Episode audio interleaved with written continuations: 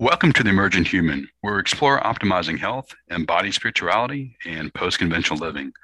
I'm Michael Ostrolenk, a therapist, coach, and educator, and I'm your host. Shout out to Dr. Dan Stickler and Mickra Hamilton from the Apeiron Center for Human Potential, my partners, along with Curt and Meagan, in co leading the Apeiron Zoh mastermind group called the Arete Collective. Today's show is brought to you by Cosper Scafidi an amazing body worker in the Northern Virginia area who has integrated different somatic practices into his work. To learn more about his work, visit his website at cosperscafidi.com. Today's guests are Esme and Terence, the authors of Tigress and Dragon of 100 Lifetimes, an erotic memoir of sacred consorts. Esme, also known as Tigress, lives a mermaid's life by the sea and writes poetry and prose to heal and inspire herself and others. She believes nature is life's greatest teacher, and her craft involves the alignment and balancing of objects, people, and energies to create better flow. She considers herself a magical and powerful Taoist witch. Terence, dragon, lives a dragon's life and enjoys his time in the forest and mountains, communing with nature. He also walks in the 3D world of science and technology, sharing his healing light and cleansing flame with others. He came to his path of sovereignty and joy after suddenly awakening to his true nature at age 55. He considered himself a powerful and magical Taoist witch. Esme and Terence, welcome to the Emergent Human. Thank you. Glad to be here. Yes, welcome. We're happy to be here. Well, I'm, I'm excited to have this conversation with you. Your book was amazing. And one of the things that really stands out to me is both the transpersonal and the personal nature of your story. And what I mean by that for the listening audience, and I definitely want to encourage folks to read the book, is that you talk a, a lot about these amazing experiences you have during lovemaking and in preparation for lovemaking and the connection you guys have that are more transpersonal, like connecting to source, c- connecting to these amazing energies, the healing energies of life, uh, where time is kind of bent the way we think about time in a linear sense. And all those stories are amazing and kind of give hope to, I would imagine, the reader of the story of what's possible for us as human beings, especially in relationship, deeper relationship to ourselves and deeper relationship to another human being or other human beings. But you're also very personal. I mean, you share in a very vulnerable way some of the deep challenges you have as individuals in a relationship.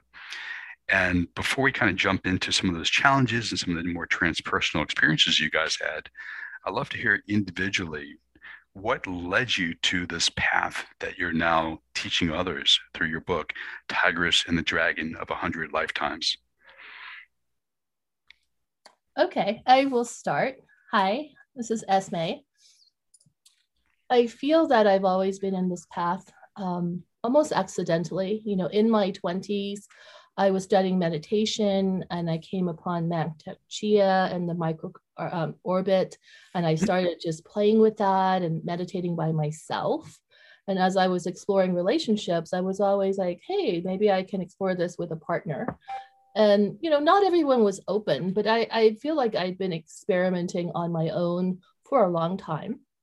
Then came my interest in yoga. I was a yoga teacher for a while, Iyengar Yoga and then as an acupressure massage therapist, where I learned more about the five elements, um, healing energy from a Taoist perspective.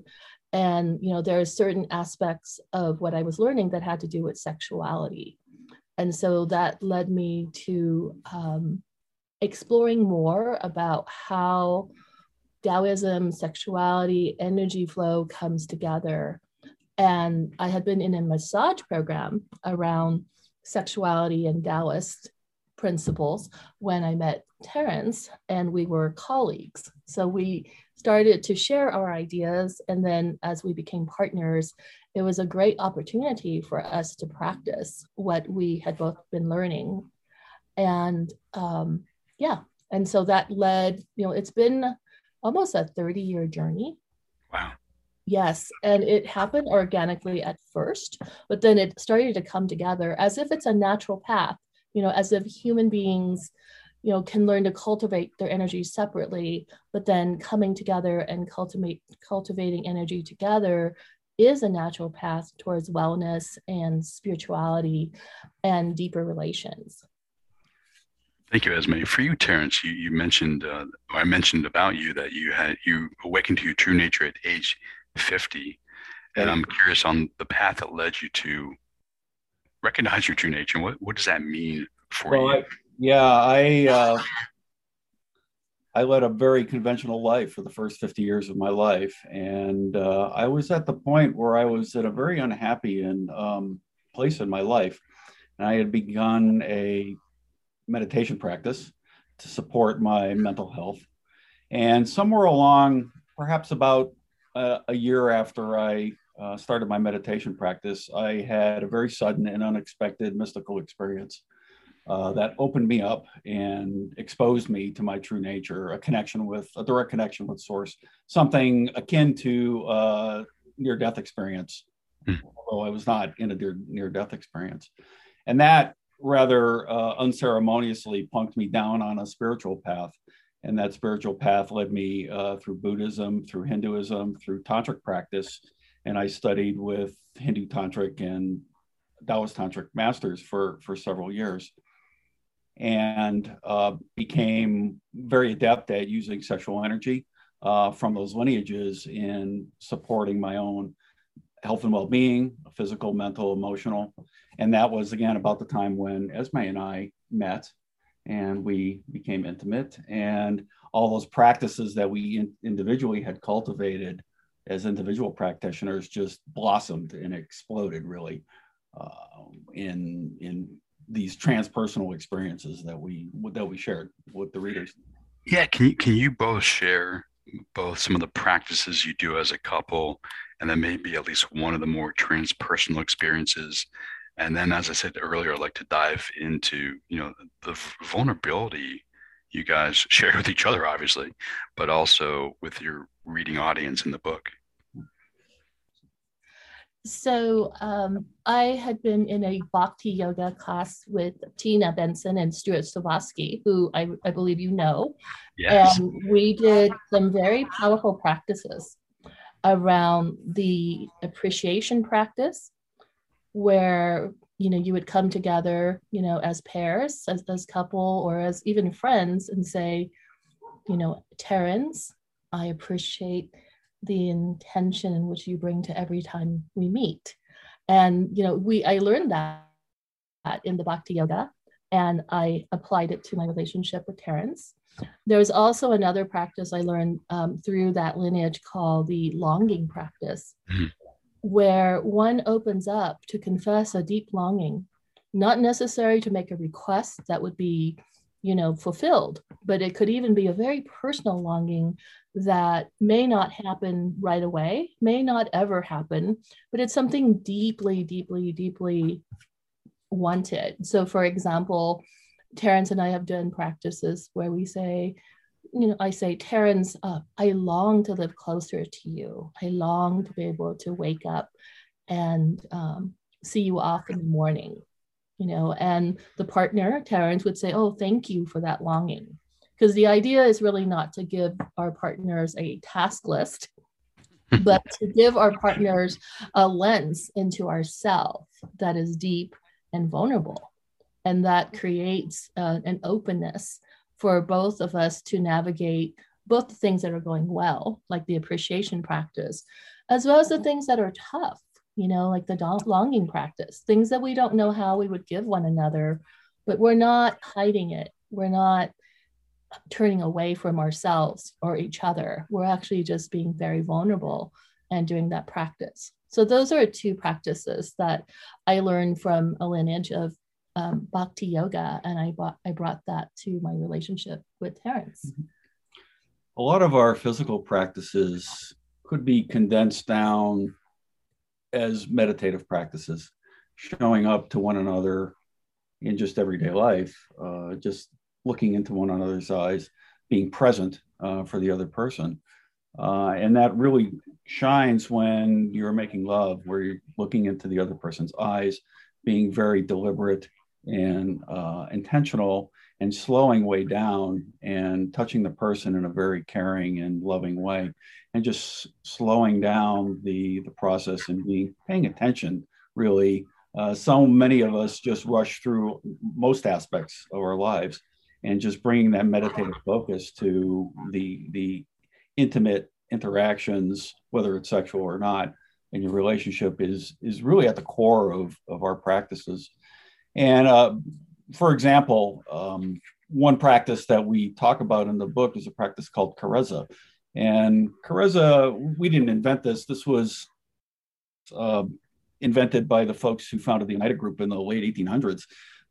And really, it's a way of touching one another where you're really touching um, the other individual at a single point with the tip of your finger, and you're moving at a glacial speed uh, as you touch them. And this can be it can be just a very everyday touch, or it can be very sensual. And that point of contact brings that not only your attention, but the partner's attention and their chi to that point. So it's really moving their energy and moving their focus. And if you kind of integrated that into your erotic practice, then it becomes really, really powerful at building the sexual energy. And um, and the other part of the practice is once you're building the sexual energy is recirculating it as uh, Esme had mentioned earlier, using a microcosmic orbit, for example, which is a standard Taoist technique to recirculate the energy through your body so that this sexual energy that you're building circulates over and over and over again. So it doesn't end in ejaculation for the man in in 10 minutes. It goes on and on and on and on and on and it just builds that energy up and it just it energizes your whole body. Your whole body becomes what uh, Chia would call the chi ball um, and that's those are some examples of the practices the, the more physical practices that we uh, talk about. To to what end would it be useful to raise one's energy that way what's the intention behind the, those Taoist practices? The Taoist practice, uh, you could. We talked about the three treasures uh, in the yeah. book. The the what the Taoists call the, the the Jing, the Qi, and the Shen. The Jing is uh, really your sexual energy. It's uh, located in your lower chakras. It's kind of your core energy. It's associated with the muscles and the blood and the semen. It's kind of your the the stuff that supports everything. It's your your strength and all that. The the chi is associated with air, and that's kind of the energy you have to get up and do things every single day. And the Shen is very ethereal. It's associated with your spirit or your soul. And that's kind of your joie de vivre, uh, what motivates you.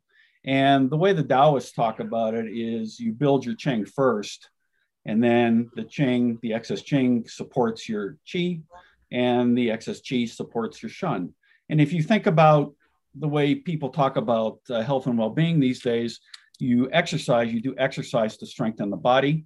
Uh, that helps you have more energy to get through the day. And the more energy you get through the day, the more motivated you are and the more inspired you are. And the sexual energy is a core aspect of uh, building the Jing. So it all starts with the sexual energy um, in the lineages that we were raised in. Uh, and that builds, that found, performs a foundation for everything uh, in your entire life, your health and well being across the board. Thank you, Terence. Yeah. Esme? Yes, I, I love that, Terence. I love that you're sharing these deep practices and where they come from for you. For me, uh, I live a very busy life. Um, I'm a mom, I have a full time job, I have healing practices that I do, and I'm always looking for ways to increase my alertness and be more alive in the world. You know, so I'll swim, I'll meditate, I'll do yoga. But before meeting Terence and doing these practices, you know, it was i never thought of a relationship as a place to wake me up to how beautiful life is. Mm. and doing these practices and making love the way we do um, and sometimes it's not even making love sometimes it's just giving each other body work or doing one of these practices kind of pulls me into the magic of life. It's it's just that it's not the only way but it's i'm always mm-hmm. looking for these ways because i'm so mired every day in tasks you know i have a long mm-hmm. task list i have people counting on me mm-hmm. and i look for those moments where i can feel magical and feel alive and feel very centered upon myself. And before this, I always thought, okay, I have to generate those myself, you know, with my own practices. But being with Terence and interacting in this way, doing these practices with Terence actually awakens me more to my aliveness my the magic that I can see in everyday life. So I always, you know, like my eyes are always brighter after seeing him. There's I, I just see so much more beauty in the world. I'm going around like photographing a whole bunch of beautiful pictures because it awakens me to my aliveness. So beyond, you know, what I feel is true with all those health benefits, there's a whole level where I think as a modern person, I need those reminders of magic and I need those reminders of being in a body and being fully alive. Mm. I love that. Just give us that. Yeah. yeah. Right on. Yeah, one one of the things that I think is is kind of missing in kind of our Western spiritual approach is is it's limited. It's limited to more the transcendent approach. Like let's get out of the body, let's get out of the earth, let's you know kind of go to these higher spaces, higher stages, higher states. Right. And one of the things I love about your book is you seem to be integrating like, getting into the body, getting into feelings, getting into sensations, as right. well as the more transpersonal and transcendent. Can you guys both speak to that as well as maybe share one story on the more transpersonal side? Yes. Um, let me think about this for a second. Yes, the the lineages that we follow that we were trained in have a strong focus on the body, uh, and it it all begins with the body. We're here, we're spiritual beings inhabiting this body, and one of the reasons that we're doing that is so that we can experience everything that is here. And so it's kind of we're in a playground here, and to simply just simply bypass that because it's too miserable or what have you um, is is it's it's a shame uh, to really just the transcendent is is great uh, and the transpersonal was great. But at its core, we're we're sent here, and this is my personal belief, to have this experience of being alive and this being in this body. Uh, we can do a lot of awesomely cool and pleasurable things with the body. So why not focus on it? And that as a as a foundation of the practice, that then carries you into the more transcendent, more transpersonal uh, aspects. But really, why, why not? Enjoy it. Yeah, and mine is actually, I'm not from the West. I'm originally from the East. I'm from Vietnam. So I grew up, you know, going to a Buddhist temple at a very young age. And, you know, people were chanting and singing, but there was also a lot of food and community and um, I had elders in my life that did Tai Chi every morning at the park. You know, you can go to any park in Vietnam, and between four o'clock and six o'clock in the morning, there could be 50 to 100 people out there doing Tai Chi, you know. And yes, so it's it's very much it's a very much implicit that the body is part of spirit, you know, because um, when you know, when I was joining folks at the park, for example, you know, people were doing it, but they were doing it both as an intention to keep their bodies healthy, but also with the intention of connecting to their community, you know, because 100 people show up. And then also with the intention of connecting to the chi. You know, there's, there's usually an instructor, and the instructor always talks about the chi that we have in our body. Um, we're connecting earth and heaven with our feet and heaven with our crown and we're doing those practices. So i, I think i have the advantage of having that as a foundation. And then coming to the united states you know when i was nine and then later on um, always studying martial arts always studying uh, tai chi and then studying acupressure body work on top of my other more intellectual pursuits because i always felt that it was very important to to do practices in the body and to also share practices in the body with others. And so it's, it's not necessarily limited to a romantic relationship for me, but it is definitely intrinsic to what I think it is to become like a full human in community. And, you know, in certain communities in the US, that's very supported, but you have to look for them.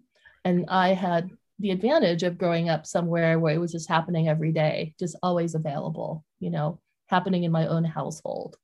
You know, my grandparents going to the Tai Chi class. Yeah. Nice. I love that. You know, one of the things that stands out for me, and I still want you to share one of your transpersonal experiences, but in the book is that you talk about multiple different systems like uh, Rosicrucian and Gnostics and Hindu Tantrics and Taoist. But, and although the language is different for each of these systems, there seems to be a lot of universals. And I, it just, it's amazing to consider that all these different cultures historically over time explored and defined the, the universals of what it means to be human and what's possible for us. And that there's so many connections between these seemingly disparate paths and practices and techniques and technologies. Um, what was it like for you guys to kind of begin uh, uh, using my word, integrate? Maybe you guys might use a different word, or synthesize, or whatever you might want to use, like these different practices, and then be able to share a story around them. Sure. Um, I think I could draw an analogy. Um, if you've if you or your your re, your listeners have read a lot of Joseph Campbell, um, he talks a lot about how all these mythological themes uh, permeate all these different cultures that are separated through time and space um, and and in different cultural conditions. And so there's a common core there, uh, a common truth that is apparent to people and has been apparent to people for a long, long time. And they just express that in different manifestations and different mythologies, mythological stories. And in the same way, um, all these practices, there's a core truth there in these practices that we are connected to source and that we can access source through meditative practices or through sexual practices or through centering prayer or through any number of mystical practices that have been passed down through um, ages and ages. Uh, the sad part about it is, though, that the these mystical practices, which reside primarily in within subsets of religious institutions, are pretty hard, pretty harshly stamped down by the the folks who run those institutions because they don't support the institutional way. Uh, they're more about personal growth and development. Uh, so, so that's kind of the the analogy. And you know, you Esme has studied in many different lineages, and so have I. And as you step back from the rather than getting really um, drilled into a particular lineage we've as we've gotten older we've been able to step back from any particular lineage see the commonalities and kind of pick and choose in kind of a cafeteria style from all the different lineages and just kind of it's it's not a conscious effort to integrate all these practices we just they they are just kind of channeled uh, when we're when we're together and when we do our separate practices. So it's just kind of a natural integration of things that we've learned, uh, things that come to us directly, uh, things that we just invent on our own, which other people have probably done uh, along the way. Yeah, speaking of inventing, and I'll, I'll, have you share a little bit later, but you, t- you in the book you talk about the grocery shopping experience. I, I, love that. And so you guys know, I actually I turned that into a practice for some of my clients. Oh yeah, brilliant. Um, so, so, well, so on that topic, you want to share that, and then maybe one of the transpersonal or two transpersonal experiences. All right, we, we just we, we were, just did it. We, we, just, just, we just went just, to the grocery we store. We were just grocery shopping yesterday, and we did the same thing. So that's it, awesome do you want to talk about this? Yes. so, you know, we're, we're smirking because, you know, we're at Noucher Grocers again, which is where we had a series of these grocery shopping practices. And, you know, we're looking at each other. I'm like, you know, I'm going to go to the place where I look at hats and, and, you know, cool things from, and I'm sure someone will come over for help. And I'll just have my energy be very open, you know, just very, very open. And, you know, we make sure that we're flirting with each other before this, you know, so there's a lot of juice, right? So sure enough, we go to the grocery, grocery store. I'm in that section where I'm looking at hats and mitts and everything like that as part of the grocery store. And this person comes by and, you know, she's asking me if I'm getting what I need. I smile at her. And it was very interesting because she opened right up and she's like, I love those gloves, those mittens. Thank you so much for buying them. Launches into a story about this woman who knits these gloves. Oh Terence and I were looking at each other. We're like, it's happening again. so then we go over the, the card section where Terence is standing and she's going on and on about, you know, this really great locals person who makes these beautiful gloves with the matching hats and how the people are not aware of that. So they buy the hats and leaves the gloves. And, you know, she just, we're laughing about all of this. Mm-hmm. And I just see how, you know, just a little bit of our flirtiness and our fun and just being open to it, people pick up on it, yeah, right? And totally. then they open up, and then we're all having a really, right. you know, a really fun conversation that feels a little bit flirty, but really isn't not about, you know, taking people home with us. It's just more about just enjoying each other because our energy is open. Right and it helps somebody else's energy open. And it takes us you know even a more open perspective where we're learning about you know this local artisan right? And then also the shopping habits of the people at the store and how they disregard the pairings of gloves and hats you know although they apparently match you know so it's just very funny. Mm-hmm. you want to say your perspective of that? sure yeah. Yeah. It's about opening up your it's about allowing yourself to be vulnerable uh, really it's about opening yourself up and just taking that armor down and just when you approach people and it could be it's a great practice actually to interact with other people in this way whether you're um, talking to the the checkout person at the grocery store or the person working in a produce aisle or a bank teller or just some stranger you meet on the trip. It's uh, out on the street rather. It's about opening yourself up and just approaching them like a puppy dog is the way I think about it. Just just kind of open, non-threatening, just kind of being a little bit friendly uh, and just reading their energy and allowing them to read your energy, and just being in presence with that person. And it's it's it's really a delightful interaction uh, that anyone can do in any given situation. It's it's a great way to just talk about people. And as May talked about the appreciation practice um, earlier that we do is you know an individual ritualistic practice you can anyone can do that appreciation practice to anyone um, at any point in time that you're interacting with for example just complimenting the the checkout person on you know how nice her earrings look. Wait, I don't have to sit and yap yap no. Do you appreciate you others? You don't have to. Okay, thank God. Or okay. just just complimenting somebody on excellent service that they provided to you rather than just leaving them a nice tip just make a point of, of saying that to them. And it's that personal interaction really makes all the difference. Of course we carry it to a, kind of a level of a fetish when we go to uh, the grocery store and do this because it's it's playtime for us. So yeah we were very playful with it. Yeah. Well, and that actually comes through in your book, which is wonderful. That that spirituality doesn't have to be a heavy, serious thing you know you guys are very playful you're fun there's a lot of curiosity comes through in your stories and yet obviously there are very serious aspects to life and to spiritual explorations right. but it's it's so much fun and it's awesome to hear you guys laugh about it you know the kind of the how this shows up in your daily life for you guys. Oh it changed my worldview a thousand percent.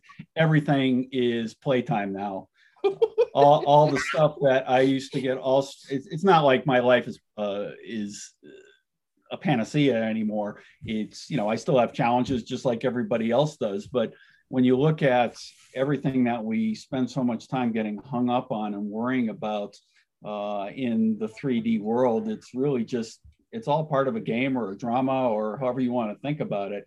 And you know my way of looking at it is hey let's have some fun with this. And obviously you have to deal with real issues like sickness and death and um, you know financial hardship and all that stuff. But to the to the extent that you can have fun you really should. Uh, and if you take an attitude where every day you're choosing joy every day you find that you're also choosing heaven every day why not make this heaven? Yeah, and my add on it is more from a neuroscience perspective because part of the body work that I was training on has to do with, um, you know, understanding about serotonin and dopamine and oxytocin, right? And how those are feel good chemicals that can come from our relationships, but we have to actually cultivate them. So the appreciation practice cultivates a lot of serotonin. And, you know, the foundation of our relationship, which we'll talk about our, trans, our transpersonal experiences, the pleasure that is in our relationship cultivates dopamine, serotonin, oxytocin. It's very powerful, right? Um, but it doesn't have to necessarily end when we're not together. It's just having that foundation and even just having a 10 minute call with each other. We can recall those experiences regenerate mm-hmm. each other. We we often do that when we're each of us is having a hard time. We recall like a moment we had together or we poke fun at each other in a way that's like only the other person knows you know? So i think it's replenishing you know to to look at life that way as it's, it's like a gas tank and we need we need a certain amount of feel good chemicals especially during these times when everyone's so stressed out know how do you do that you know? And one of the ways you do that is you cultivate a very deep very pleasurable very um, supportive bond. And then that bond can sort of help you through these times that you're feeling low you know? But you have to cultivate it because naturally you know we're more likely to not appreciate things. We're you know our we talk about this right. you know from a survival perspective you know the human brain remembers bad things more than it remembers good mm, things much, yeah. because it needs to you know like we're wired to remember that so that we don't you know get ourselves killed right but when it comes to living life and relationships, we actually have to go the other way. We actually cultivate the good things in all of our relationships with appreciation right. and have fun because, you know, already we're wired to go the other way with right. more concern and more worry. So I feel like it's it's something that we've discovered since being with each other because we're such a supportive source of pleasure and trust and you know kinship for each other um, that I can see how this carries out, you know, beyond us. And it also helps me open up to create new bonds and new relationships where I, because I understand the value of that now. I understand if I cultivate goodness and good feelings with myself and others, that actually helps me more, you know, in my regular life than not. You want to talk to intimacy and sovereignty? Yeah, let me let me ask you a, a, more direct question about that. And I still want to hear some of the transpersonal stories for sure. And I know our listening audience is going to want to too. You know, as I mentioned at the very beginning of this conversation, you guys are so open and honest about the challenges you face as individuals, but then also coming together as a couple and over time as a couple. And you and you give some really interesting definitions around sovereignty and intimacy. And I'd be mm-hmm. very interesting for a listening audience to hear what those are in the context of some of the challenges that you faced on this path with each other. Sure. I think with with intimacy, uh, from what we write about and from our perspective, intimacy, and Esme has a slightly different take on this. Um, so we can start with me. Intimacy comes down to a couple of things. The first is presence. You really have to be present for your partner in order to develop any kind of an intimate in, intimacy. And we talked about some of these practices earlier. Just looking into your partner's eyes when you're making love, that's very simple, but so many people don't do it. Uh, and they're rushing through the lovemaking experience. Uh, take your time, be meditative about it, be present.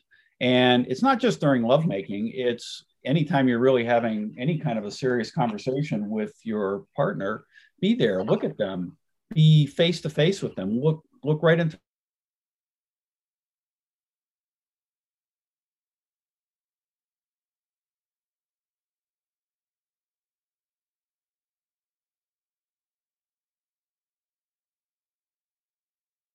physical touch and that presence and that willingness to sit there and bear witness to what you're talking about and, and what they're talking about is so powerful. And that's a key aspect of intimacy is that presence. And you know, when you're raking the leaves in the backyard or talking about chores, eh, perhaps you don't need to be as present, but anything that has a sincere depth to it in terms of a conversation, something that's going to be challenging or triggering, uh, as well as any kind of physical intimacy that you want to have, be present, be paying attention, be focused on your partner, be completely there. Don't be thinking about um, who's taking the kids to soccer practice tomorrow. Don't be thinking about all this junk you have to do at work tomorrow. Be there in that moment and take advantage of that moment uh, to be there. It's so so powerful, and it's it it's a very simple concept.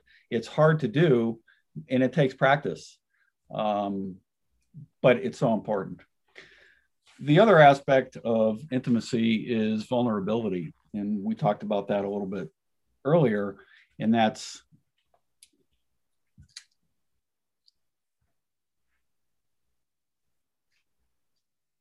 Okay. Okay. Yeah. Sorry. The vulnerability.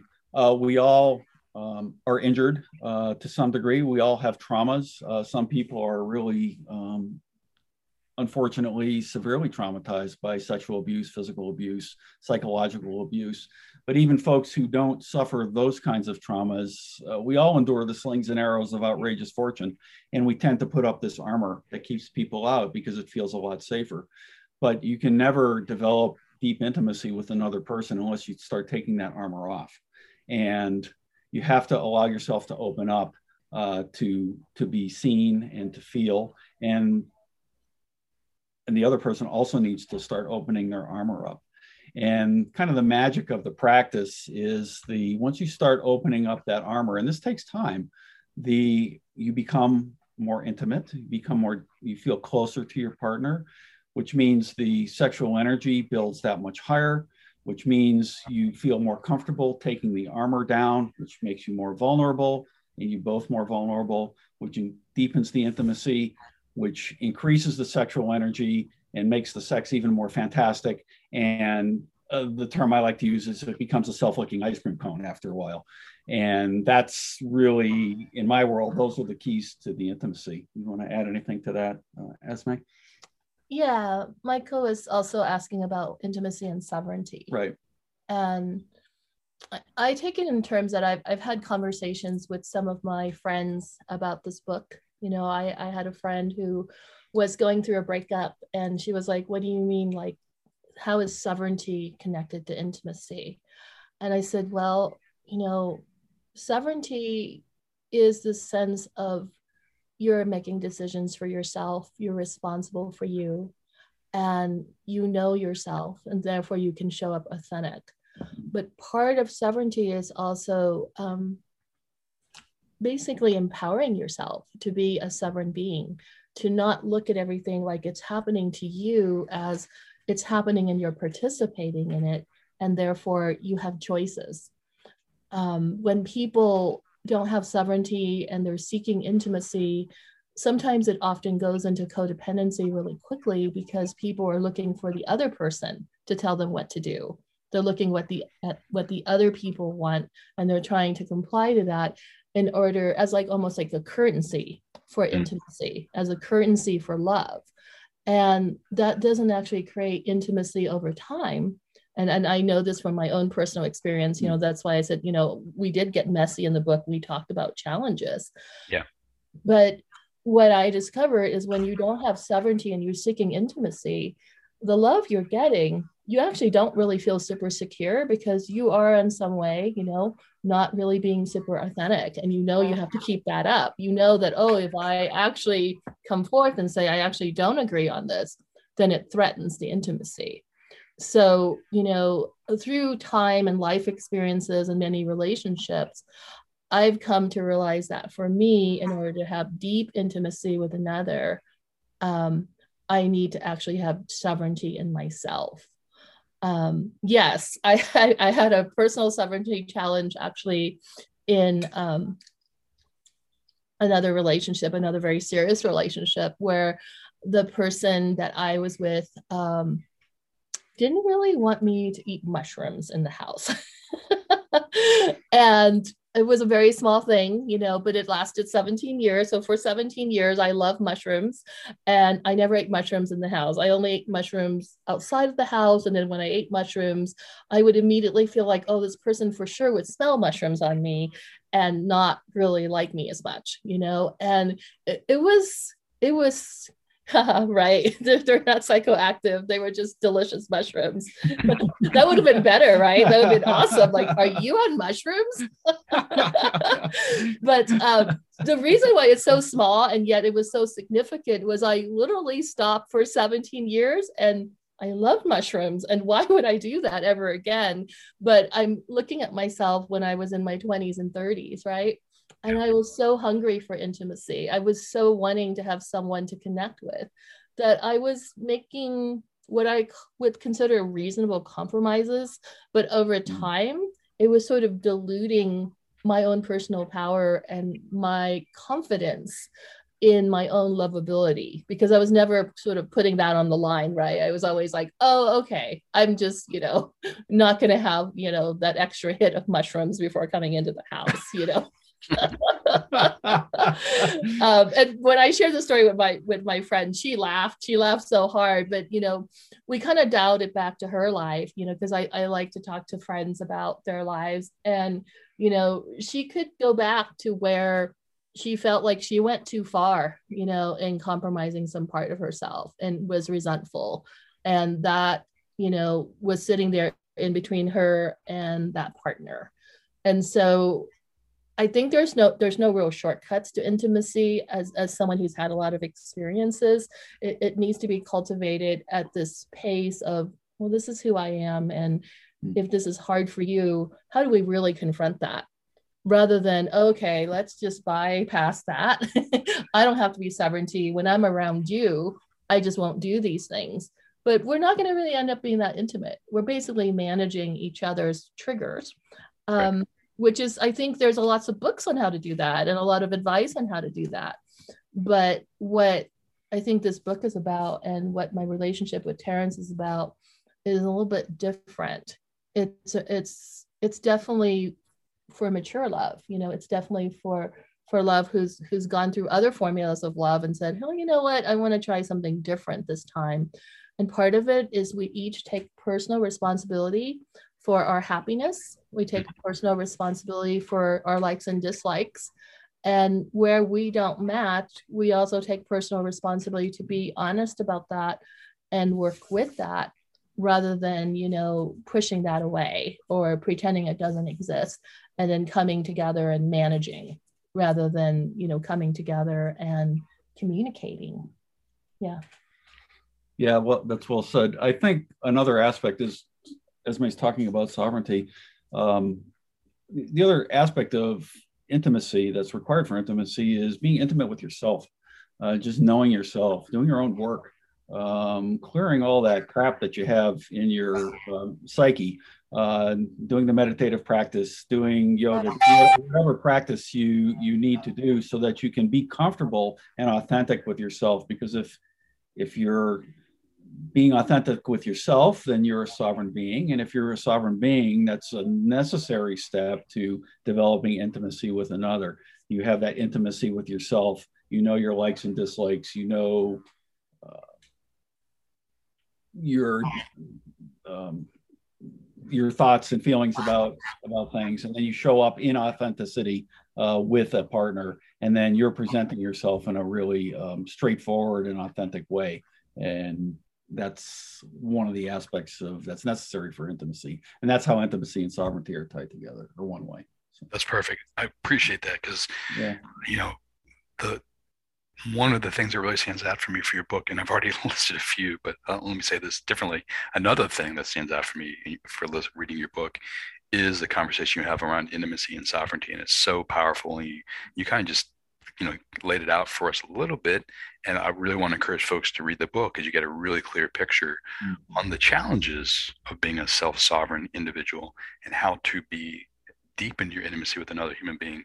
But as you just said, Terence, really deepening your connection to yourself, your intimacy with yourself right. is so important too. And then doing your own work so you can show up, you know, in a healthier, better way with within yourself and within your with your partner as well. Now I've been teasing uh, transpersonal stuff along this conversation. Right. So I'd love for you guys to maybe one or two. Uh, and, and, if you could do two, one of them, I would encourage you guys to talk about healing across lifetimes because some of the stories you tell are like, holy moly, amazing. sure. I think we'll both talk about healing across lifetimes, but I wanted to share that our very first sexual sensual experience with each other was transpersonal and it was unexpected. It was a surprise. And it was, it just blew us out of the water. You know, we were friends and we decided, you know, to become more intimate and we had a transpersonal experience while doing 69 which is you know completely unexpected but the way that it felt for me was that all of a sudden I felt first all the pleasure, but then I felt the energy through both of us. I felt his energy in my body and my energy in his body. And then eventually I did feel it was almost like a vibrational shift where hmm. I did feel like something else shifted. And then I felt this almost this very deep quietness and all the pleasure. Like it had come past the sort of like the carnal pleasure that we feel into this deep pleasure of quiet and oneness. Mm-hmm. And it was completely unexpected. And we spent, you know, a lot of time just like, did that happen for you? What happened here? Mm-hmm. And then we wrote, um, Terence wrote, God touching herself, you yep. know, as when two people have their energies cultivated in a way and they can meet each other on some ways, then all of a sudden they can have this one experience. And it is transpersonal in that when I was out of when I was in that state, it did feel like I was meditating deeply. Mm. You know, it didn't feel like, you know, a sexual experience with a partner, although I could still feel the pleasure. There was another part that felt like this is how I feel when I'm, you know, in trance like deep trance or maybe when i've been you know dancing for a long time you know and i mean a lot of people who do ecstatic dance can relate that after you do it for a while you know there's this like this bliss that you feel this bliss and this oneness and your heart opens you know to everyone. And that's how i felt you know and the fact that it was our first experience really blew me away hmm. you know. Um, you want to share some others? I, think a trance state is a good analogy for uh, for the experiences that with these transpersonal experiences that we have. Um, the sexual energy builds up uh, to a point when you're where you're almost in a continuous orgasm and it becomes a meditative state and you're stepping out of the the, the french call orgasm the little death Mm-hmm. Uh, and that's uh, because in that moment of, or extended moments of, of orgasm, uh, you're stepping out of time, you're stepping out of thought, and you're basically stepping outside of your ego. And the energy is shared between us. We're both having this experience at the same time. Our egos um, either evaporate or uh, go drink tea uh, with each other. Drink tea, I love that. and we are in this timeless, uh, dimensionless space, uh, and that's what it felt like. And that blew me away as, as it blew Esme away the very first time we were intimate together. We had some magical connection uh, that facilitated that happening. And that's happened, that was our very first time of being intimate. And it's happened over and over and over again. And the, the business about healing through lifetimes, these experiences of different lifetimes that we've come to one another over and over again in, in different lifetimes, the hundred lifetimes, is we will start channeling these visions uh, or feelings or um, experiences of being in a different place in a different time in a different um, dimension, uh, you know, many, you know, thousands of years ago on a stone slab in an arboreal forest in Northern Europe, or in a, a Taoist temple in, in China, or even uh, several lifetimes from now, where um, Esme is a strapping young man and I'm a cute little redhead. Uh, and so we have these experiences, and it, it's just we're living outside of time and outside of dimension. So it's as if when we enter this this this trance state, we can travel through these different dimensions uh, and different different times, and that has enabled us. And I'm not exactly sure how this happens. It's enabled us to actually heal wounds that have occurred in previous lifetimes, where we acknowledge those wounds, we witness those wounds, and you know we we make amends to one another for the for the hurt that we've caused in these previous lifetimes. And that's been very very healing for for both of us. And we bring that into our present lifetime uh, as you know having felt much more whole in our connection. Yeah and it it feels a little bit like a mystery you know like when I find myself telling it to other people, it feels like I'm telling them a fairy tale, you know, or a bedtime story about mm. these past lives, because it feels like if you're not in a very open liminal meditative space, it may feel like, oh, I have to prove that this actually happened. But for us, you know, it happened, you know, in those heightened states, you know, of sexual connection. And then we would go into the transpersonal and have basically trans memories. You know, I would have them and I would talk to Terence and he would say, oh, I had some too. And then it would, would happen over a series of events and you know it's like a puzzle right and then we mm-hmm. kind of piece together feelings and it, it takes a lot of connection to ourselves i don't think i could have done this you know in my 20s you know even if i was meditating for a while but i've been meditating for a long time and i can i can put myself into meditative states and calm down my mind so i think with the two of us we both have that accessibility and so we were able to as Terence said, remember some of these past lives or images and realize that, yeah, we, we definitely didn't just come to each other just now. You know, there is a sense that we connected to each other before, especially since our first experience was so transpersonal. And I feel like when I talk about the book, there's been other people reading the book that said, "Oh, you know, I've I've met someone like this. It feels like I've known them before in another life. Mm. I like to read your book." You know, and I'm like, "Yeah, you know, we can." I have the advantage of some of these folks are are friends of mine. I'm like, "You can read the book and we could talk about it." And so I, I know that other people have them. You know, that other people have inklings of meeting someone and feeling like they've known them before, or even feeling like, oh, I think I have something to work out with them, and how do I access that? And you know, we haven't gone as far as to write like a how-to book because that's not what we wanted to write. It was really is our experience, but it is it is very amazing, and we've done things to enhance that. You know, where we you know take each other seriously when we say oh i had this this trance memory of us. And when Terence said you know we've done healing you know we've we've done and in the book there's a ritual we've done rituals where one of us can just go into one of those past life states and just share what happened and how we were hurt and the other one just listens. And with no judgment and with no question of whether or not it was real even you know just receive and then just let it go. Just you know just have a little fire or, or light a candle and you know um, do some sage and just allow each other to go through a ceremony of forgiveness and of letting go. Um, and i feel like that's very powerful you know to be able to do healing on that level with one another.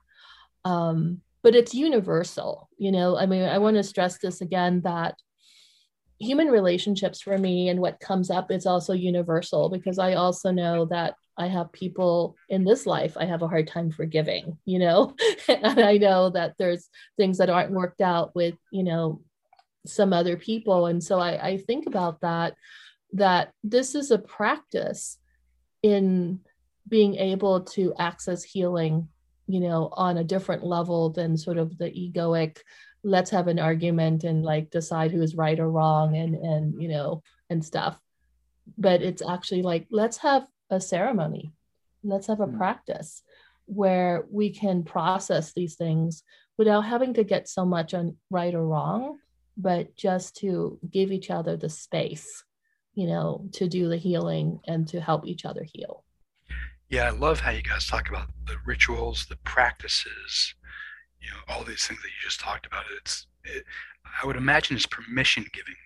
You know people read your book and they're like wow I, either i've had some of those experiences and now i can i feel freer to talk about them or i would like to have some of those experiences and, and now there's a path or paths i can begin to explore in terms of different practices that might lead me to have those kind of experiences. So you know i want to encourage anyone and everyone, whether you're in a relationship or not, to read your book, Tigress and Dragon of a 100 Lifetimes, an erotic memoir of sacred consorts. And uh, how can people find your book and learn more about your work? Sure. Um, we have a website. It's uh. And on the website, there's some uh, written material there. We have some audio snippets from the book. We have some podcast snippets and links to podcasts And there's also links to uh, where you can buy the book. It's available on Amazon as a paperback or uh, Kindle. Uh, it's available on BookBaby. It's available on Barnes and Noble and a lot of the sort of the standard sites. So if you just go on to any one of your favorite book sites, uh, it's Tigress and Dragon, and you Google Tigress and Dragon, uh, it should come up uh, with our book. So great. Well, Esme and Terence, thank you so much for your time. As I mentioned, let me encourage everyone to check out your book, Tigress and Dragon of 100 Lifetimes, an erotic memoir of sacred consorts. And want to wish you guys a blessed day. Thanks so much. This was a lot of fun. We appreciate uh, you having us on. Thanks, Michael. It's been great to talk to you about our book. Thanks, guys.